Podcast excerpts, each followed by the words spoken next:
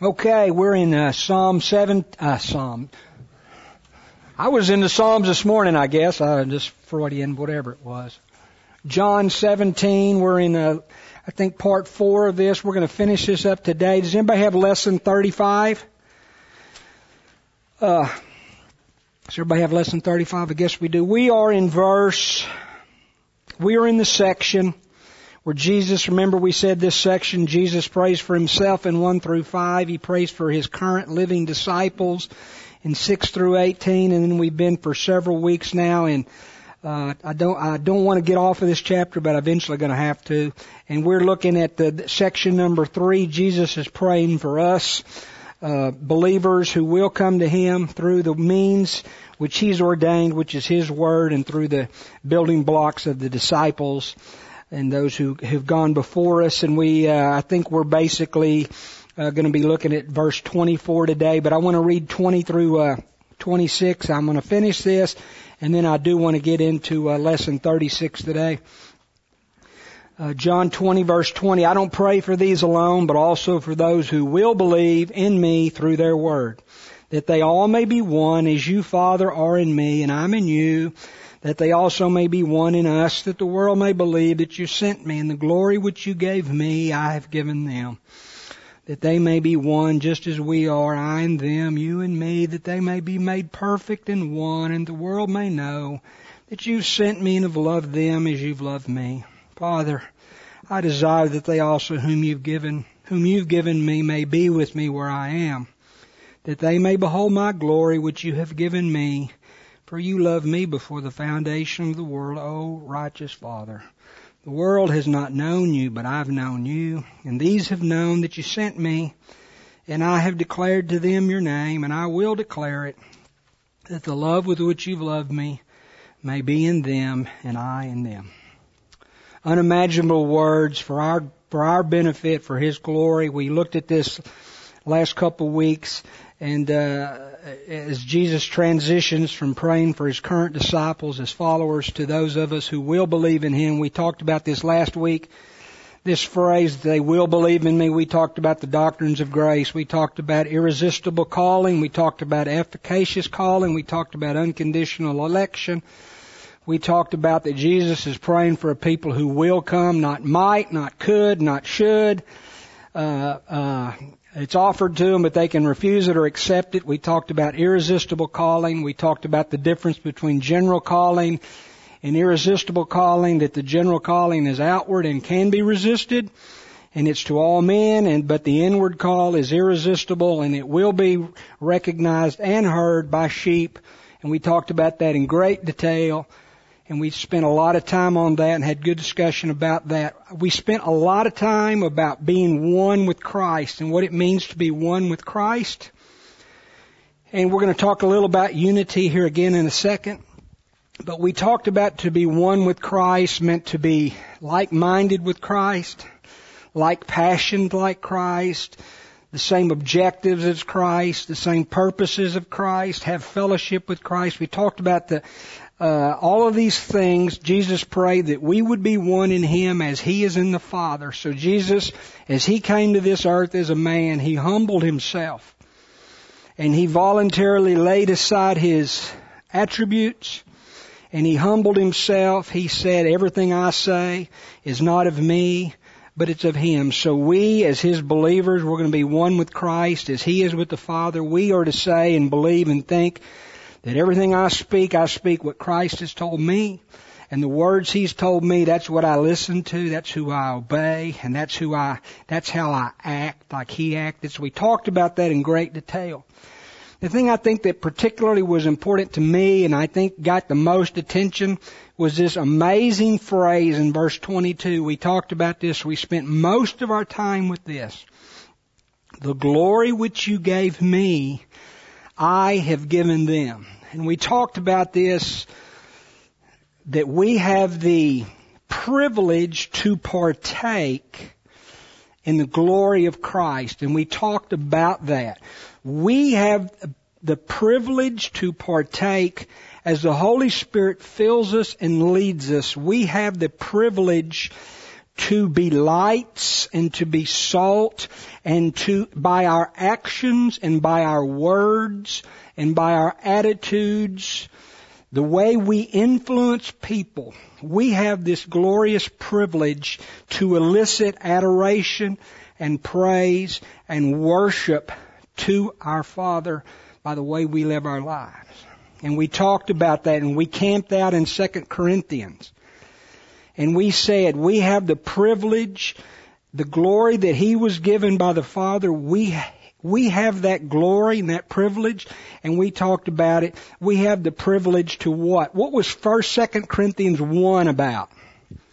Other than Gene, who's one of his favorite verses, as we have been given the glory that the Father gave the Son, as we are partakers and we are participants, we have one specific privilege in 2 Corinthians chapter 1. And what is that privilege? That privilege is with the same comfort that we have been comforted ourselves. We have this privilege of glory to comfort other people.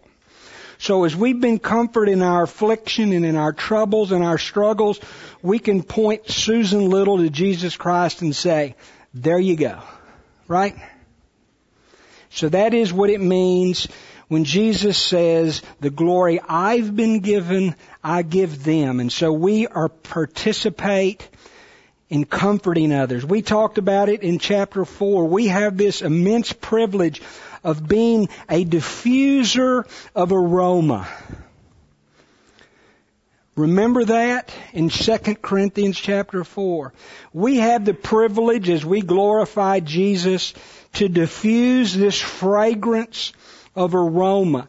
Life leading to life or death leading to death. And we talked about that. We have the privilege to point people to Christ, to diffuse the beauty of Christ, to that word. And we talked about prayers and effectiveness of prayers.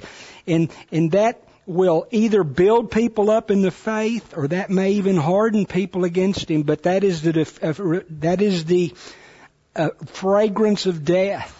We tell people the truth about God. We tell them truth about themselves, and we teach it and preach it, and that will either affect them, turn them to the Lord, or it'll harden them against Him.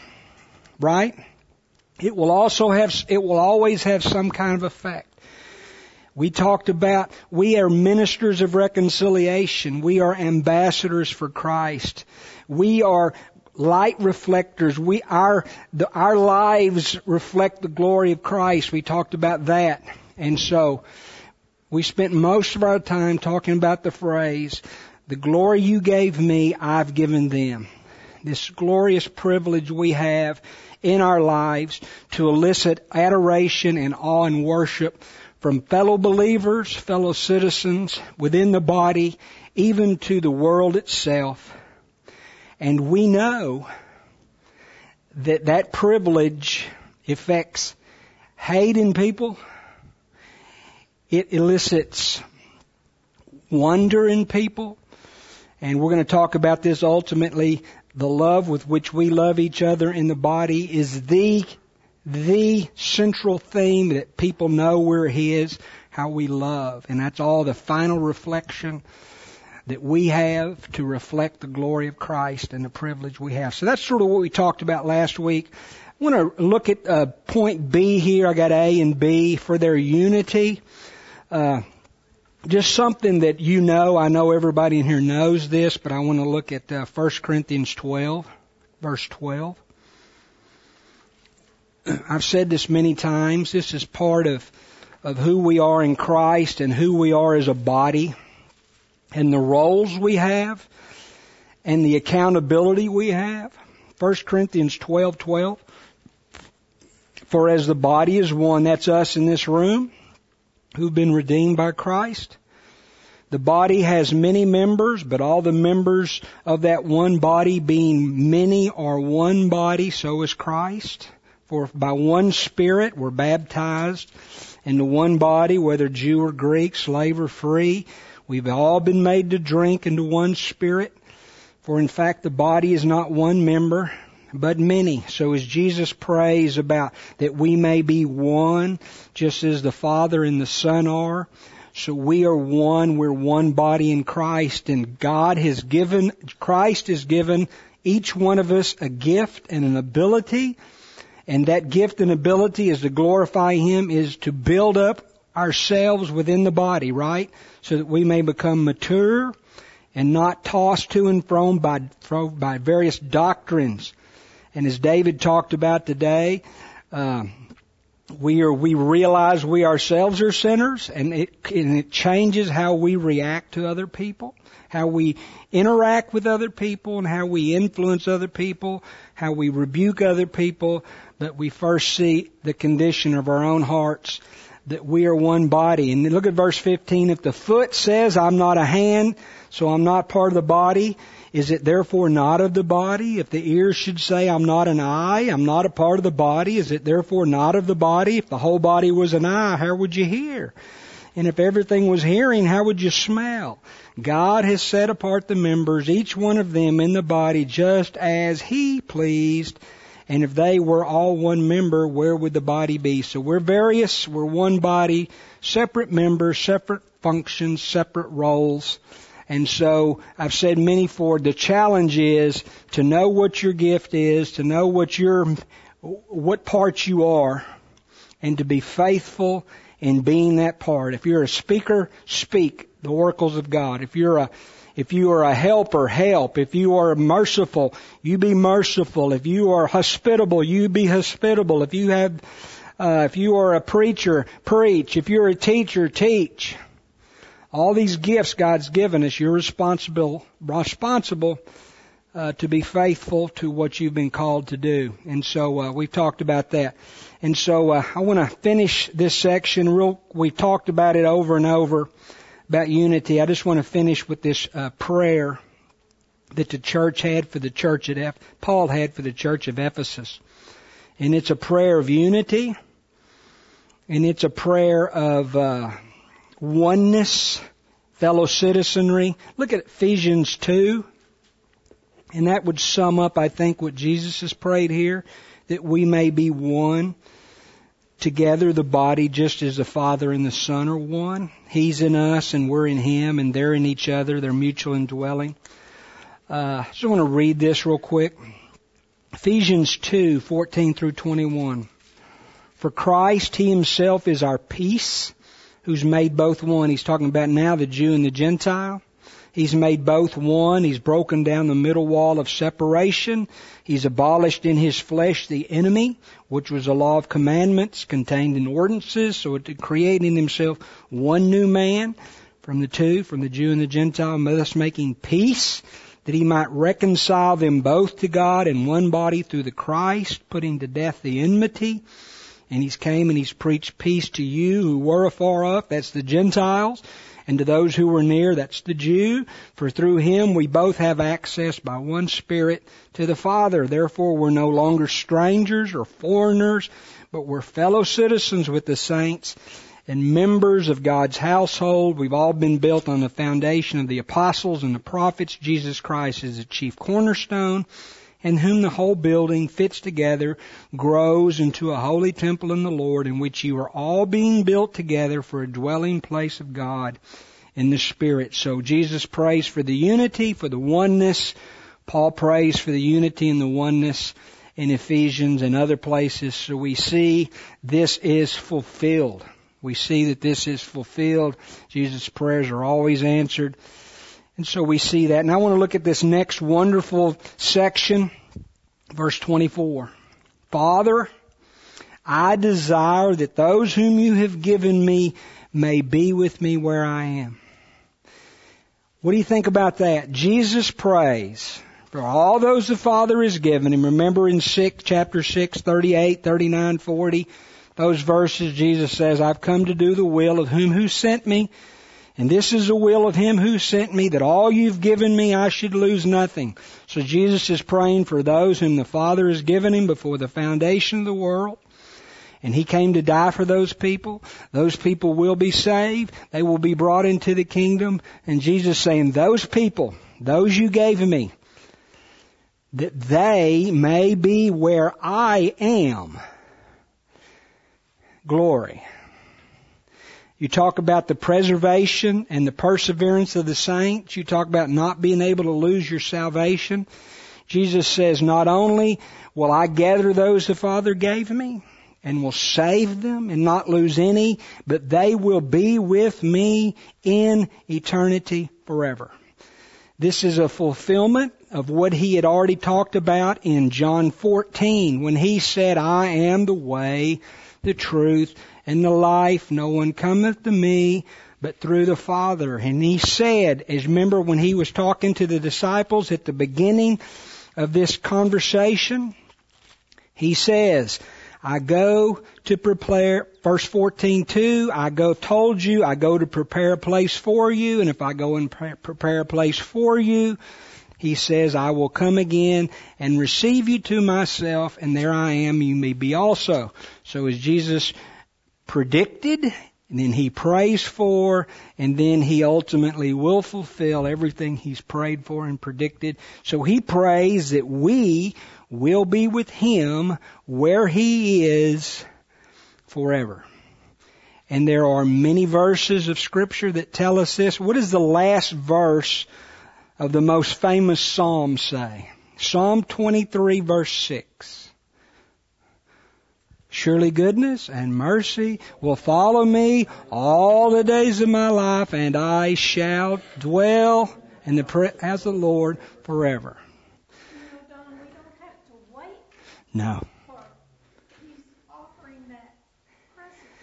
Absolutely. Absolutely. That's what eternal life is. We've talked about this 100 times. Eternal life is now and in the present, and it's to know him. Right? Unbelief keeps us from that. Absolutely. Absolutely. So he prays.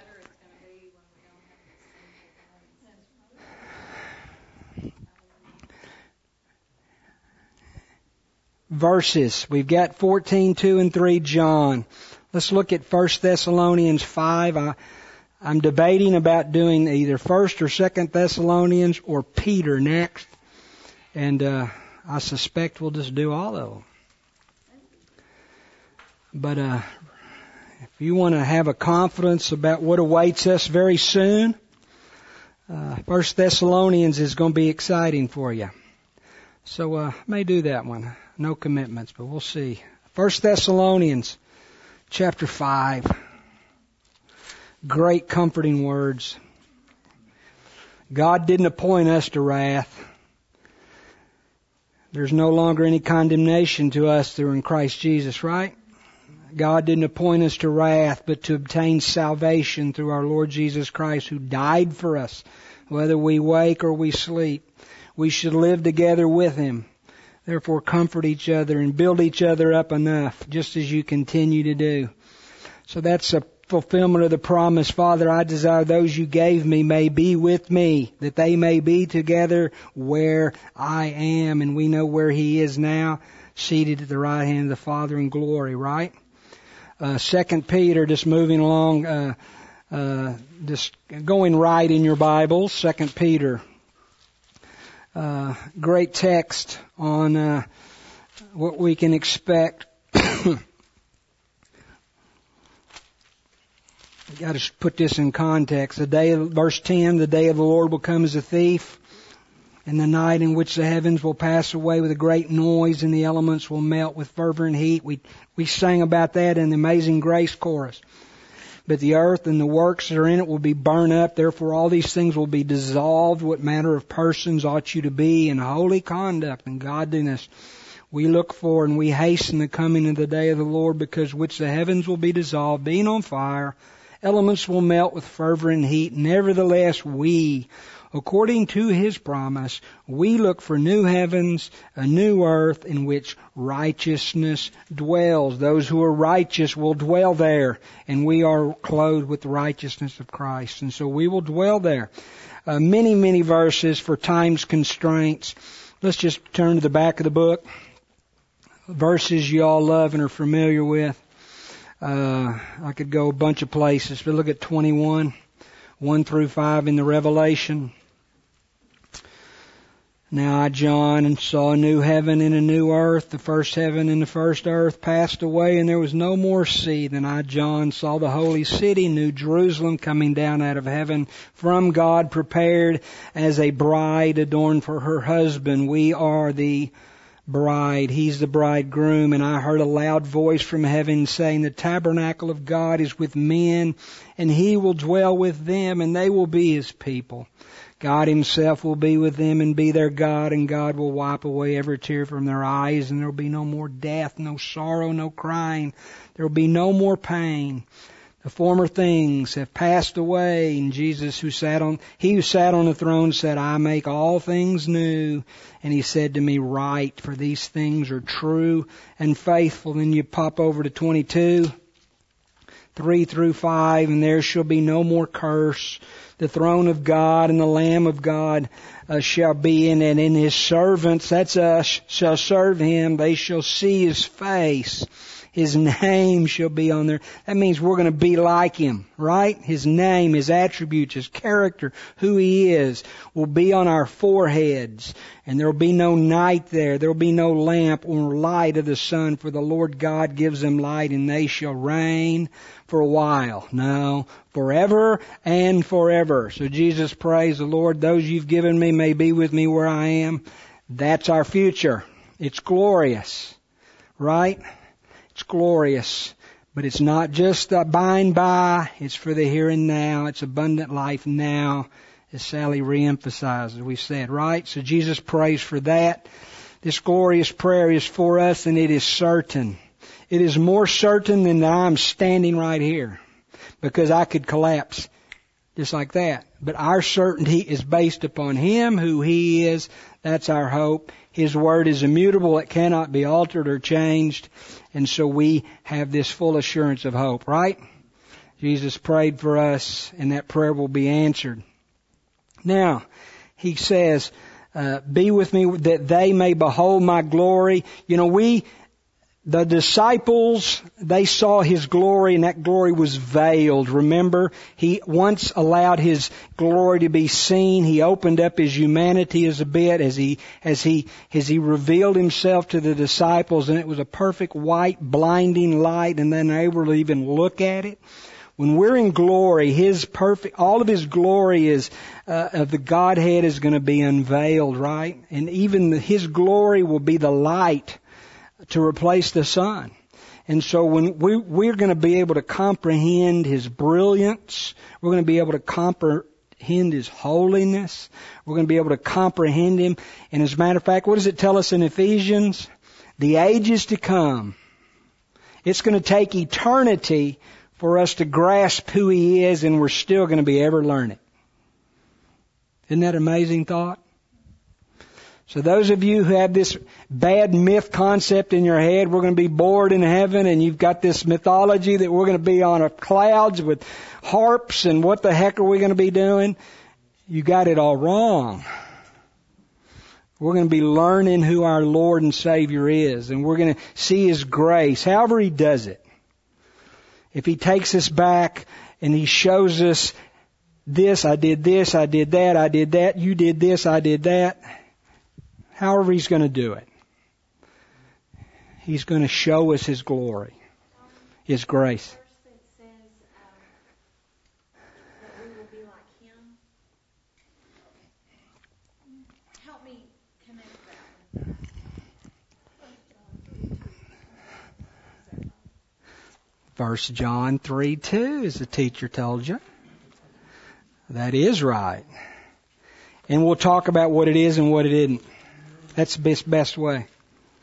Behold, what manner of love the Father hath bestowed upon us, that we should be called children of God. Therefore the world doesn't know us, because it didn't know him. Now are we the children of God, but it doth not yet appear what we shall be. But we know that when he is revealed, we shall be like him, for we shall see him like he really is. And everyone who has his hope in himself purifies himself even as he is pure. She asked the question, what does that mean? We shall be like him, for we shall see him as he really is. What doesn't that mean? It doesn't mean what? Well, we are not going to share some of the attributes. We're not ever going to be God, right? We are going to be what? Be like Him.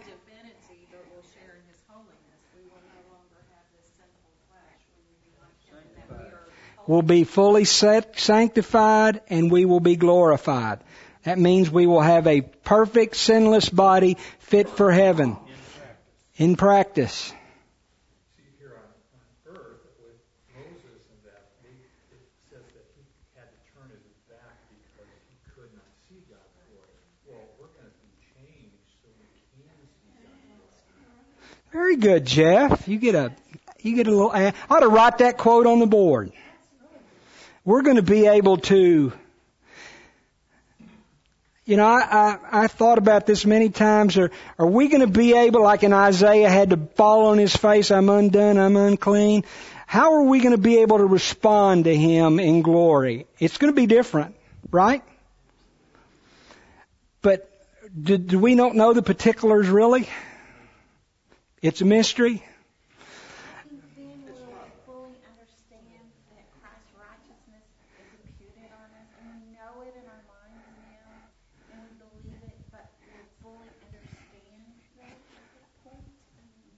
It's a darn good question, isn't it?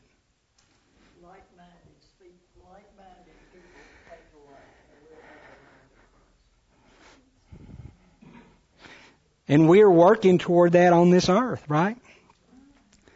We shall be like Him, for we shall see Him as He is. Our limitations of time and space will be removed. Our limitations of our finite minds. If you'd ask Doc, what percentage of our minds do we use? And it's quite low. What? 5%, 10%? Mind. What percentage of our mind do we get to use on this earth? Very low. When He changes us and takes away the limitations, we will have full capacity of our created beings, right? We will not be oppressed or we will not be suppressed by our sin nature. And we'll have the ability to comprehend and still with full capacity, perfect memory, all these things that we don't have now because of the fall, we're still going to take forever and we're always going to still be coming to the knowledge of Him. That is beyond my ability to explain. But His attributes... His character will be in us. So the love, joy, peace, all the things He's working on us now with His fruit. If Sheila asked this question, we're going to be like Him. We're going to have these attributes. And it will be commensurate with our new natures, with our new bodies. We're not going to be incomplete anymore. We're going to have resurrected bodies, able to be in His presence. Our bodies are going to be, we're going to be able to be totally submissive. Whereas now our flesh is not pleasing to God and it can't be, right? But with our new bodies, we're going to be able to be completely submissive and obedient without sin. And we will be able to comprehend Him. And that's uncomprehendable right now, right? So we're going to... So we see that they may behold my glory which you've given me, for you love me for the foundation of the world. We've talked about that. There's always been a oneness in the Godhead. It's always existed from eternity past to eternity future, and there's a cohesiveness, an unbounding, agape, unconditional love and acceptance and perfect unity, and that unity that the Father and the Son and the Spirit have always had. We are going to be able to comprehend it and understand it. And we are going to be able to love like that. That's family, huh? Love. And then he says, O righteous Father. Every time I read that, I quiver. But the perfect holiness of the Father, the perfect plan of the Father. No wonder the angels glory and sing hallelujah that... The perfect plan of the Father is completed. The final enemy, death, is destroyed. His eternal plan is fulfilled completely. Man, His creation, is now where He's meant to be always. in union with the Creator. Okay? And it is all finished. And that's unimaginable to me. Unimaginable to me. The world hasn't known you, but I've known you, and these have known that you sent me. One of the reasons why we're here is because we know that He, Jesus, has been sent by the Father, and that He has come to be our wrath appeaser, the propitiator. He has come to be the reconciler. He has come to be the redeemer. He is the only way to the Father. He has brought the words of God to us that we may believe, and we apprehend Him and we trust Him. And so Jesus prays, these have known, us current believers, we've known that God has sent His Son, right? And we know that, and we believe that, and so we are His. And that is a gift of faith that we apprehend that. And He says, I have declared to them your name. And I will declare it. What does that mean? I've declared to them your name, and I will. And that word is present tense, and it's I will continue to declare it. What does that mean? He's declared to us His name. We've believed. He's given us faith. We've believed. We've trust. He has declared His name. His name is all He is. And I will declare it. That means we're going to continually progress in knowing who He is, what He's about. We continue to be shaped by Him, conformed to Him, minds renewed, and that's what it means, and I'm going to continue to declare it. That ultimately it will be perfected in what? Four-letter word. Love. Because love is perfect completion of it all, right? And that is how it's going to end, my friends. And the love with which you love me may be in them and I in them. We are getting little glimpses in this class and in this church of what this means. And they're very glorious glimpses. But they are just little bitty itchy glimpses. We're seeing through a veil darkly, right? But then face to face, all right? We see darkly, we see bits and pieces of His glory. But when we are with Him, we're going to see it all. Magnified, perfectly clear. And we're going to see the intention of why He created us. To be in union with Him, in union with the Godhead, in union with one another in perfect love. Now we are imperfect in our love. We're still growing in it. We're still working through selfishness. We're still working through not recording wrongs. We're still working through patience and kindness and behaving rudely to one another and bearing one another and enduring one another. But that's all part of this process, right? And ultimately it will be fulfilled, glorified, perfect love. No, it's amazing. Pathetic job of explaining this. My job, my worry is always when I do this is, how else can you explain it? I pray the Holy Spirit will take this word and He'll explain it to you better. Because this is unexplainable without the Spirit. Now I want to go to, if I can, and this is not a bummer, this is not negative, but all this is possible because what we're fixing to read here. Now if you'll turn to, John 18. We're going to, there's three parts to this, and good luck with finishing this part, but we're going to divide it into the arrest of Jesus in verse 1 through 18. We're going to look at the first trial before Annas, the Hebrew judge. We're going to talk about that, and then we're going to look at his trial before Pontius Pilate, who is the Roman leader. Then we're going to be talking about some different things, the sayings of Jesus on the cross, some different things as we look at this. But let me read this. This is immediately after Jesus' prayer. There's an immediacy to this. Timing is impeccable. It's fresh on their minds what Jesus has just prayed for His disciples and for the means which He brings to other believers. It's through their Word and through their foundation, which we've talked about. When Jesus had spoken these words, He went out with His disciples over the Brook Kidron, where there was a garden, which He and His disciples entered, and Judas, who betrayed them, knew the place. For Jesus often met there with His disciples, and Judas, having received a detachment of troops and officers from the chief priests and Pharisees, came there with lanterns, torches, and weapons. Jesus, therefore, knowing all things that would come upon Him, went forward and said to them, "Whom are you seeking?" They said, "Jesus of Nazareth." And He said to them, "I am He." And Judas, who betrayed Him, also stood with them. Now, when He said, "I am He," they drew back and fell to the ground. Then He asked them again, saying, "Whom are you seeking?" And they said, "Jesus of Nazareth." And He said, "I told you that I am He. Therefore, if you seek Me, let these go their way, that the saying might be fulfilled which He spoke back in chapter 17, verse 12, "Of whom You gave Me, I have lost none." When Simon Peter drew the sword, he struck the high priest's servant and cut off his right ear. The servant's name was Malchus.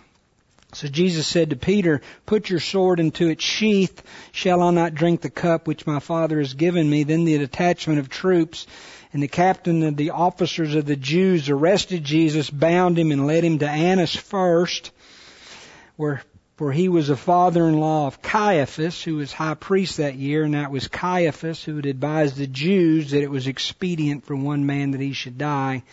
And we'll go back to that in John 11. And Simon Peter followed Jesus, so did another disciple. Now the disciple was known to the priest and went with Jesus into the courtyard of the high priest. Now Peter stood at the door outside. Then the other disciple, who was known to the high priest, went out and spoke to her who kept the door and brought Peter in. Then the servant girl who kept the door said to Peter, You are not also one of this man's disciples, are you?" And Peter said, "I'm not." Now the servants and the officer who made a fire of coals stood there. It was cold, and they warmed themselves. And Peter stood with them and warmed himself. So we see immediately after this great prayer that those who are coming to arrest Jesus come. And we see, first of all, we see Judas Iscariot's betrayal. And we know that betrayal, we've talked about this, I'm not going to spend a lot of time, that it was predictive and it was prophesied. We saw that in Psalm 41:9. We saw it in Psalm 109:8. Jesus Himself told the disciples, because He wanted them to know that He was God, He told them that there would be one that would betray Him, and that was at the Lord's table when they sat down and reclined at the table. Jesus said, "One of you is going to betray Me." So Judas is the one who betrayed Jesus, and so we see this Judas betraying Jesus. And he's the one that Jesus prayed about in John 17. "I've not lost one except the son of perdition, that the scripture may be fulfilled." So that's his Judas Iscariot. As he betrays Jesus, he comes in. Now, and they're in the garden. If you know anything about Jerusalem, I've never been there, but I've read about it. And some of you who've been there, have any of you been to Jerusalem in here? Have y'all been to Jerusalem? Mount of Olives is to the east of Jerusalem, and you cross the Brook Kidron. That word brook means intermittent stream. Sometimes it's dried up and sometimes it runs full, so it's just a brook, not considered a stream. So this one was obviously at the time crossable, so they cross over Kidron, the Brook Kidron, and there on the Mount of Olives, which is where the olive trees are and grow and still are, been there for 2,000 years. And so within the Mount of Olives, which is east of Jerusalem, is this garden called Gethsemane. The Gethsemane is where the disciples often met. It says they entered in, so it's pretty implied that it was an enclosed space. Probably vines, probably a vegetative a garden spot where you had to go in through an entrance, and it was very quiet and secluded. And so this is where they met. So they come into Gethsemane. The word Gethsemane means oil pressed. So it's because it's in the in the Mount of Olives. It's within that, so this is where they go. And so they're in the Garden of Gethsemane. What happens in the Garden of Gethsemane that is not recorded in the book of John? What does Jesus do? He prays. He says, you guys sit here a while and watch and pray. So he goes three times and he prays, if it's your will, Father, let this cup pass from me. Nevertheless, not I will, but what your will be done. He comes back, and every time he comes back, what are the disciples doing? And what lesson do we learn from sleeping on the job? What did he say? Watch and pray lest you enter into temptation, right? So it's a lesson for us. We're to pray and to keep from falling into temptation and being aware of our propensities. How's that for a fancy word? Know who you are and what you're able to do, and you got to be in prayer, right? So they weren't. They come back. They're asleep. He prays three times, and so that goes on in the garden. So not included in John's version. I think what's important in verse 4, the emphasis, the detachment of troops. This is the Roman detachment of troops. Between 200 and 600 troops came. Why did Judas bring so many along with the other religious leaders? What were they expecting? Trouble, right? A fight, a battle. And so they bring 200 to 600 troops, Judas Iscariot and some of the other synoptic gospels. The man I kiss is the one who's Jesus Christ. And so he goes up and kisses him on the cheek. And one of the other gospels, Jesus says, do you kiss the Son of God? You betray the Son of God with a kiss. And we could go on and on about that. But so we see Judas bringing his group of men with him to betray him. And they're there in verse 4. I love this. Jesus, therefore, knowing all things that would come upon him. Okay, so that's simple. He knew all things that would come upon him. That is all knowledge, knowing all things. And what's the fancy word we give for that? Omniscient. He knows all things. There are times in the Scripture where Jesus was ignorant of facts, but times when he knew all things. In this case, he knew all things because the book of John, one of the primary reasons it was written for why? Why? We may believe that he's God, right? So the deity of Christ is emphasized over and over again. It is not mentioned in the other Gospels that he said that. But it says in John 4, because we are emphasizing his deity that you may believe, he said, knowing all things that would come upon him. So emphasizes his deity and that he is in control. This is his hour. This is why he came. This is the hour of darkness. And he sets the time and it's in his hand. And he knew the time and the place. And he said, I know all things and this is it, right? So he knew all things. Nothing surprised him. He voluntarily did this, folks. He voluntarily died for us. He came to do it and he did it. And so we see that. It's very interesting. Jesus says, whom are you seeking? They said, Jesus of Nazareth. Now when we said, three times he says this. He says, I am. The he is added in the English, but it is not in the original. So three times he says, I am. He's already said it 7 times in the book of John, right? And for your recollective improvement, I am bread, I am light, I am in order. That's 6, that's I am the bread is 6:35. I am light is 8:12. What is the third one? John 11. I am the resurrection and the life. There's a well-trained son right there. What's the fourth one? Joel. 11 is not 4. My mind is faulty. One day, it won't be. I am the door. is John 10, I am the good shepherd, is John 10, I am the resurrection and the life, is John 11. John 14 is I am the way, the truth, and the life. And John 15, the seventh one, completeness, who he is in summation, I am the what? John 15, plant, vine. I am the vine, the true vine. So 7 times he said, I am. He ends this with, who are you seeking? He says, I am. Claiming to be God. All these liberals that say he never... Yes. He is God. He claimed to be God over and over and over again. I am the self-existent. I am the God that Moses saw at the burning bush. I am, right? And what was the... He said it 3 times. Anybody want to guess on that one? Speculative maybe, not... I said it 3 times for this. Can you guess why 3 times?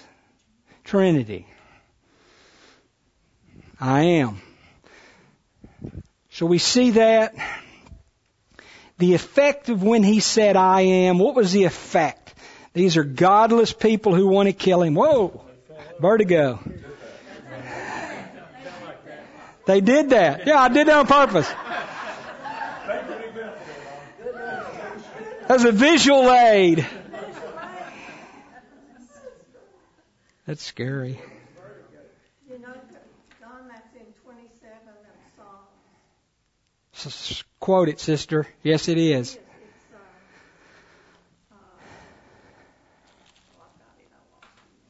Psalm 27.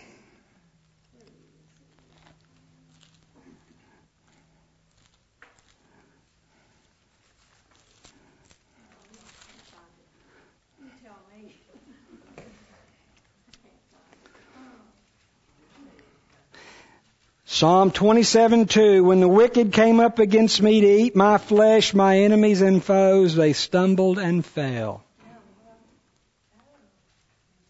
Pretty cool.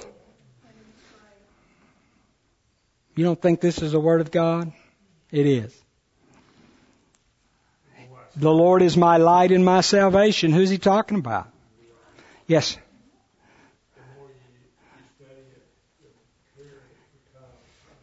Literally. I know this is just to give you a, and this is off the track, and forgive me. I was just reading this morning about the Jews, and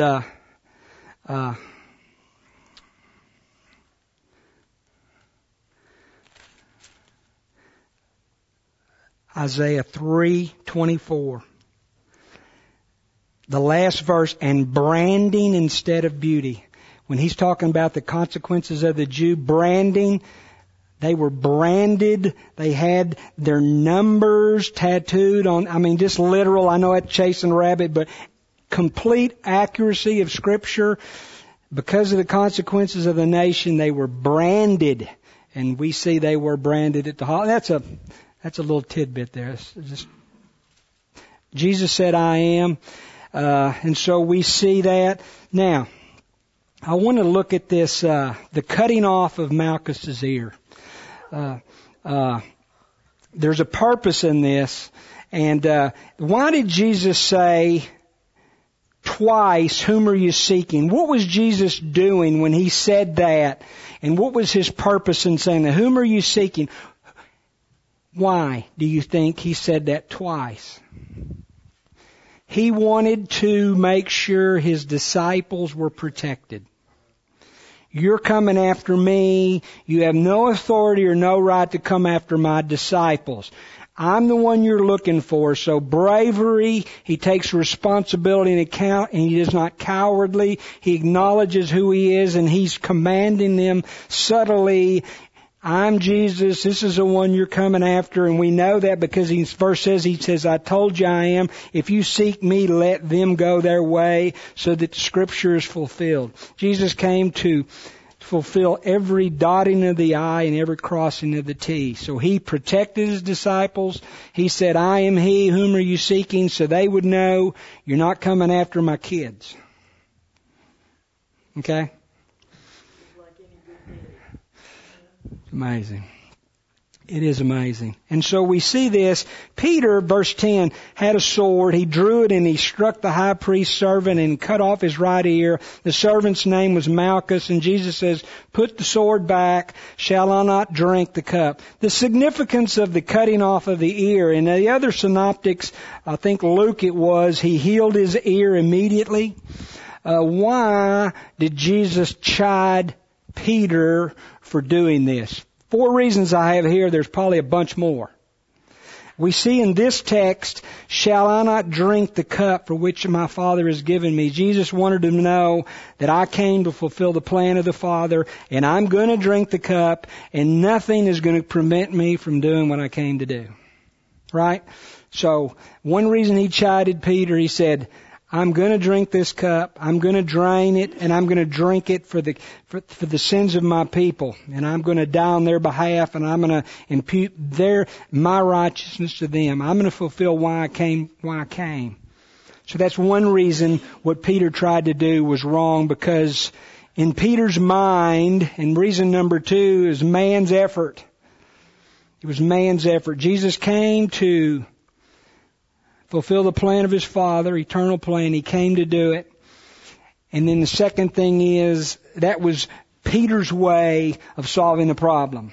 It was his efforts. It's man's effort to accomplish God's purposes. And they never work. Right? I don't think he was aiming for his ear. No, he wasn't. He was aiming for his neck. He's wanting to kill him. Wanting to kill him. And I believe that to be true.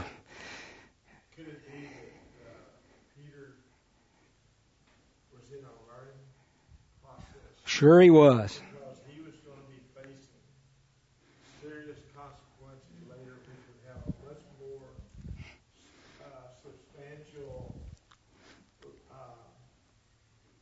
part of his ministry. Absolutely. The way he died.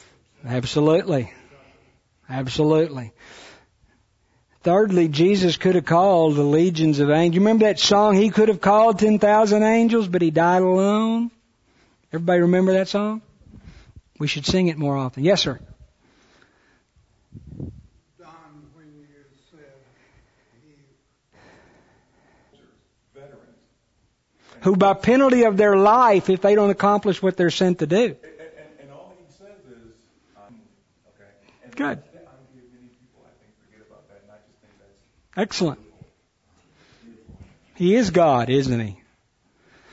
And so the last thing I think we see that Jesus could have called 12 legions of angels. Legion is 6,000 is Roman legions. So if you want to say that literally it's 72,000 angels, that doesn't mean he doesn't have just 72,000. But if you want to really get into that. But the main thing I think is point 4. Peter's way was vigilantism. And it really went against the law. The law says if you shed man's blood by man, shall your blood be shed. So Peter was trying it his way to kill this guy. As Sally said, his intention was to kill the guy. As Val said, the guy was skilled and so he missed it. Peter wanted to kill the guy's vigilantism. And that's not God's way. The anger of man don't work the righteousness of God. So Peter's way, our way, work's way is not God's way. Okay? So we see that, I think, another lesson. That was vigilantism, and that's not why Jesus came.